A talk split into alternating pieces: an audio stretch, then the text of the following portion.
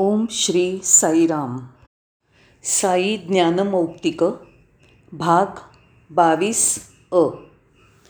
अकरा नोव्हेंबर दोन हजार तीन. भगवान बाबांच्या चरणकमलांना वंदन. प्रिय बंधू भगिनीनो साई ज्ञानमौक्तिकांच्या या सत्रात आपलं स्वागत आहे. सहा महिन्यांच्या कालावधीनंतर आपण पहिल्यांदा भेटतोत. साई मौक्तिकं खूपच लोकप्रिय झाली आहेत. याबद्दल मला खूप आनंद आणि स्वामींबद्दल कृतज्ञता आहे. लोक आपल्या संगणकात सहज टोकावतात आणि समाधान व्यक्त करतात. या गोष्टी सर्वांपर्यंत पोचत नाहीत आणि प्रत्येकाला उत्सुकता असते की स्वामी आणि विद्यार्थी यांच्यात वरांड्यात काय संवाद होतो हे कळावं. ही माहिती आम्ही रोज मिळवत असतो. तुम्ही दाखवत असलेल्या जिज्ञासेबद्दल आणि त्यामुळे मला मिळणाऱ्या प्रेरणेमुळे वेळोवेळी हा प्रकल्प सुरू राहत असल्याबद्दल सर्वांना धन्यवाद. इसवी सन दोन हजार तीनच्या ऑगस्टपासून सुरुवात करू. अंदाजे नऊ जुलैला स्वामी इथे आले. ऑगस्ट महिन्यात ही सत्रं सुरू झाली. कारण तुम्हाला माहिती आहे की त्याआधी त्यांच्याशी संवाद साधणं शक्य नव्हतं. ऑगस्ट महिन्यापर्यंत आमच्यासाठी त्यांना वेळ देता येत नव्हता. अकरा ऑगस्ट दोन हजार तीनला घडलेल्या काही घटनांसंबंधी काही मुद्द्यांकडे मी तुमचं लक्ष वेधू इच्छितो. शालेय शिक्षकांसाठी. श्री सत्यसाई उच्च शिक्षण संस्थेत तोपर्यंत शालेय शिक्षकांसाठी एक चर्चासत्र घेतलं होतं. तुम्हाला माहितीच आहे श्री सत्यसाई उच्च शिक्षण संस्थेची देशातील सर्वोत्तम म्हणून निवड झाली आणि शालेय शिक्षकांसाठी काही दिशादर्शक अभ्यासक्रम घ्यावेत जेणेकरून शालेय शिक्षक आपल्या अध्यापनात आणि आचरणात मानवी मूल्य आणतील अशी विनंती विद्यापीठ अनुदान मंडळाने श्री सत्यसाई विद्यापीठाला केली. तेव्हा विविध शाळांमधील शिक्षकांसाठी एक चर्चासत्र घेतलं. पहिल्या तुकडीसाठी पन्नास जणांची निवड केली. श्री सत्यसाई विद्यापीठातील प्राध्यापकांना विषय दिले गेले. प्रत्येकाने विशिष्ट विषय घ्यायचा. अतिशयोक्ती न करता मी म्हणेन की सर्व कार्यक्रम हा योजक आणि भाग घेणारे या सर्वांसाठी अत्यंत समाधानकारक झाला. त्या संदर्भात अकरा ऑगस्ट दोन हजार तीनला संध्याकाळी एक संवाद झाला. खूप काळावधीनंतर भगवान आमच्यात होते. त्यामुळे आम्ही खूप उत्कंठित झालो होतो. त्यांना खुर्चीत बसलेलं पाहून आणि आमच्या प्रत्येकाशी बोलताना पाहून आम्ही स्वाभाविकपणे रोमांचित झालो होतो. कारण गेले दोन महिने ते आमच्यापासून लांब होते. त्या दिवशी त्यांनाही आमच्याशी बोलताना खूप आनंद झाला होता आणि भजनाची वेळही होऊन गेली होती. असं क्वचितच घडतं. भजनाची वेळ जवळ आली की आपलं बोलणं ते आवर्त घेतात आणि भजनाच्या ठिकाणाकडे जातात. पण त्या दिवशी संभाषण होत राहिलं. भजनाचा काही वेळ आम्ही घेतला. त्यातून विद्यार्थ्यांची उत्सुकता आणि स्वामींचं प्रेम दिसलं. सर्व धर्मांची एकात्मता. स्वामींनी आम्हाला काही प्रश्न विचारायला सुरुवात केली. ते सरळ माझ्याकडे बघत होते आणि म्हणाले तुझा विषय कोणता होता? त्या शिक्षकांशी तू कोणत्या विषयावर बोललास? मी म्हणालो भगवान धर्माची एकात्मता या विषयावर मी बोललो. होय का? मग स्वामींनी विचारलं ही एकात्मता तू कशी स्पष्ट केलीस? विषयाच्या पाठबळासाठी कुठली उदाहरणं दिलीस? मी म्हणालो भगवान प्रत्येक वेळी आपली प्रवचनं मला उपयोगी पडतात. ज्या अनेक मूल्यवान गोष्टी मी ऐकतो आणि तुमच्या पदकमलातून जे मोती गोळा करतो त्याचं मूल्य माझ्यासाठी खूप मोठं आहे. त्या वाङ्मयाचा उपयोग मी करतो. मग मी स्वामींना सांगायला सुरुवात केली. भगवान केवळ धार्मिक विधींच्या आधारावर नव्हे तर मूल्यांच्या आधारावर मी सहा प्रमुख धर्मांचं स्वरूप स्पष्ट केलं. धार्मिक विधी वेगवेगळे असले तरी आध्यात्मिक दृष्टीने पाहता धर्म हे एकच असून त्यांच्यात समन्वय आहे. धार्मिक विधींच्या अंगाने विचार केला तर आपण भिन्न ठरतो. पण आध्यात्मिक दृष्टीने आपण सर्व एकच आहोत. उदाहरणार्थ स्वामी तुम्ही जी सत्य सदाचरण शांती प्रेम अहिंसा ही मूल्य सांगता ती सर्व धर्मांमध्ये समानच आहेत.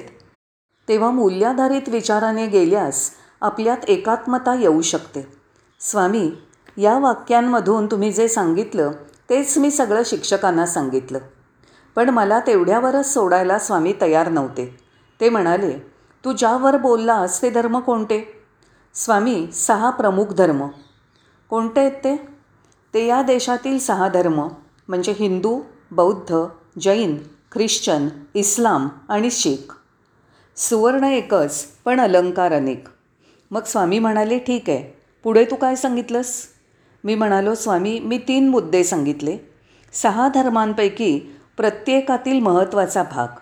दुसरं म्हणजे सत्य सदाचरण अहिंसा शांती प्रेम यासारखी मूलभूत मूल्य आणि त्या प्रत्येकाबद्दल प्रत्येक धर्माचं मत.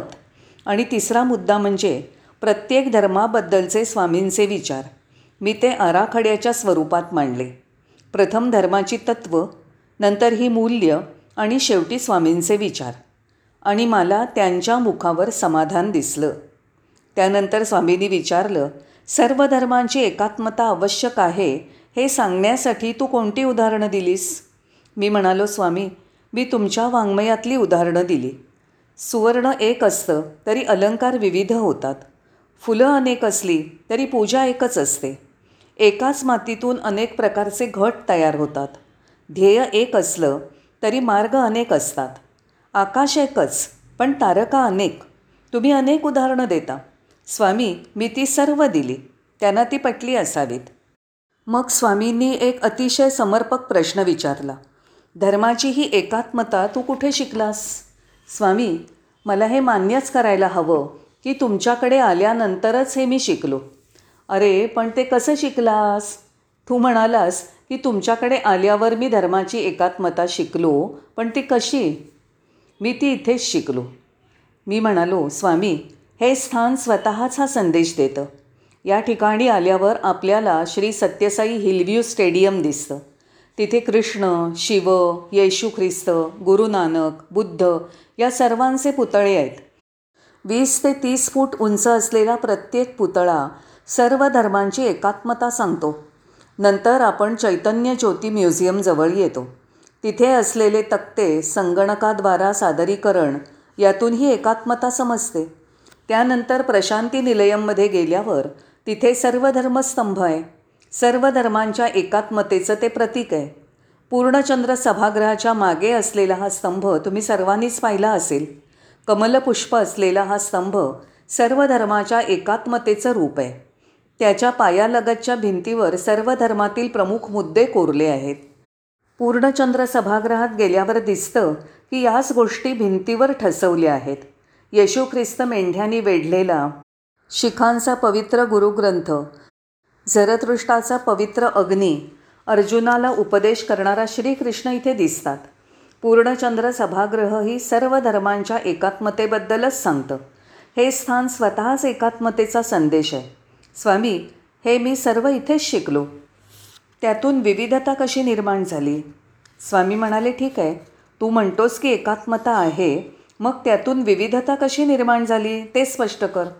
माझी सगळी उत्तरं संपली होती. मी असहाय्यपणे माझे दोन्ही हात वर केले. स्वामींच्या पदकमलावर समर्पित होण्याखेरीज माझ्याकडे दुसरा पर्याय नव्हता. मग या विषयावर बोलताना स्वामींनी सुरुवात केली. बघा तुम्हाला डोळे कान हात पाय हे सर्व अवयव आहेत. शरीराचे हे सर्व अवयव तुमचेच आहेत. सर्व अवयव इंद्रिय ही अनेक आहेत. पण ते तुमच्याच मालकीचे आहेत ना? त्याचप्रमाणे हे सर्व धर्म अवयवांप्रमाणे आहेत.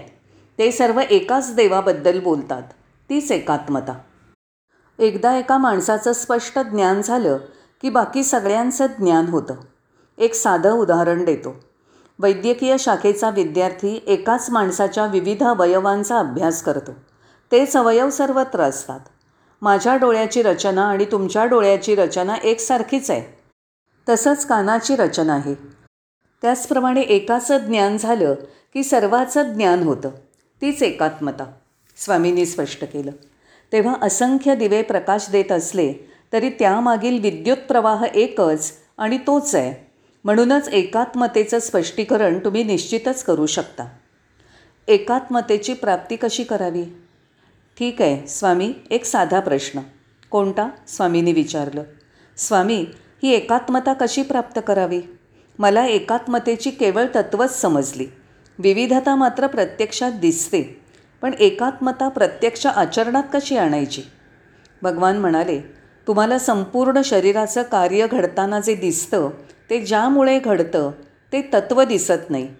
त्या तत्वामुळेच हात काम करतात त्या तत्वामुळेच पाय चालतात आणि डोळे बघतात. हे अवयव दिसतात पण त्यामागील तत्त्व दिसत नाही. त्या न दिसणाऱ्या तत्वाचे एकमेव तत्वाचे तुम्ही जेव्हा चिंतन कराल तेव्हा सहजपणे तुम्हाला एकात्मतेची प्राप्ती होईल. आपल्याला एकात्मता जाणता येत नाही कारण आपली दृष्टी जाणीव भेदाने युक्त आहे. त्यामुळे मुख्य उगमाचा विचार आपण करत नाही. त्याचा विचार केला तर निश्चितच आपण एकात्मता अनुभवू शकू. त्यानंतर मी एक टिप्पणी केली. कारण प्रत्येक वेळी आपल्याला आपली हुशारी किंवा ज्ञान दाखवायचं असतं. ते आपण स्वामींपुढे दाखवायला जातो. तेव्हा या बाबतीत खूप दक्ष राहायला हवं. असे प्रश्न पुढे ठेवण्याबद्दल माझी प्रसिद्धी आहे. त्यानिमित्ताने सर्वांसाठी उपयोगी अशी माहिती स्वामींकडून मिळवता येते. काही वेळा हे प्रश्न संदर्भहीन वेड्यासारखे वाटतात. पण त्यातून स्वामींकडून मिळणारी अमूल्य उत्तरं ही सर्वांसाठी खूप उपयोगी ठरतात. जय साईराम.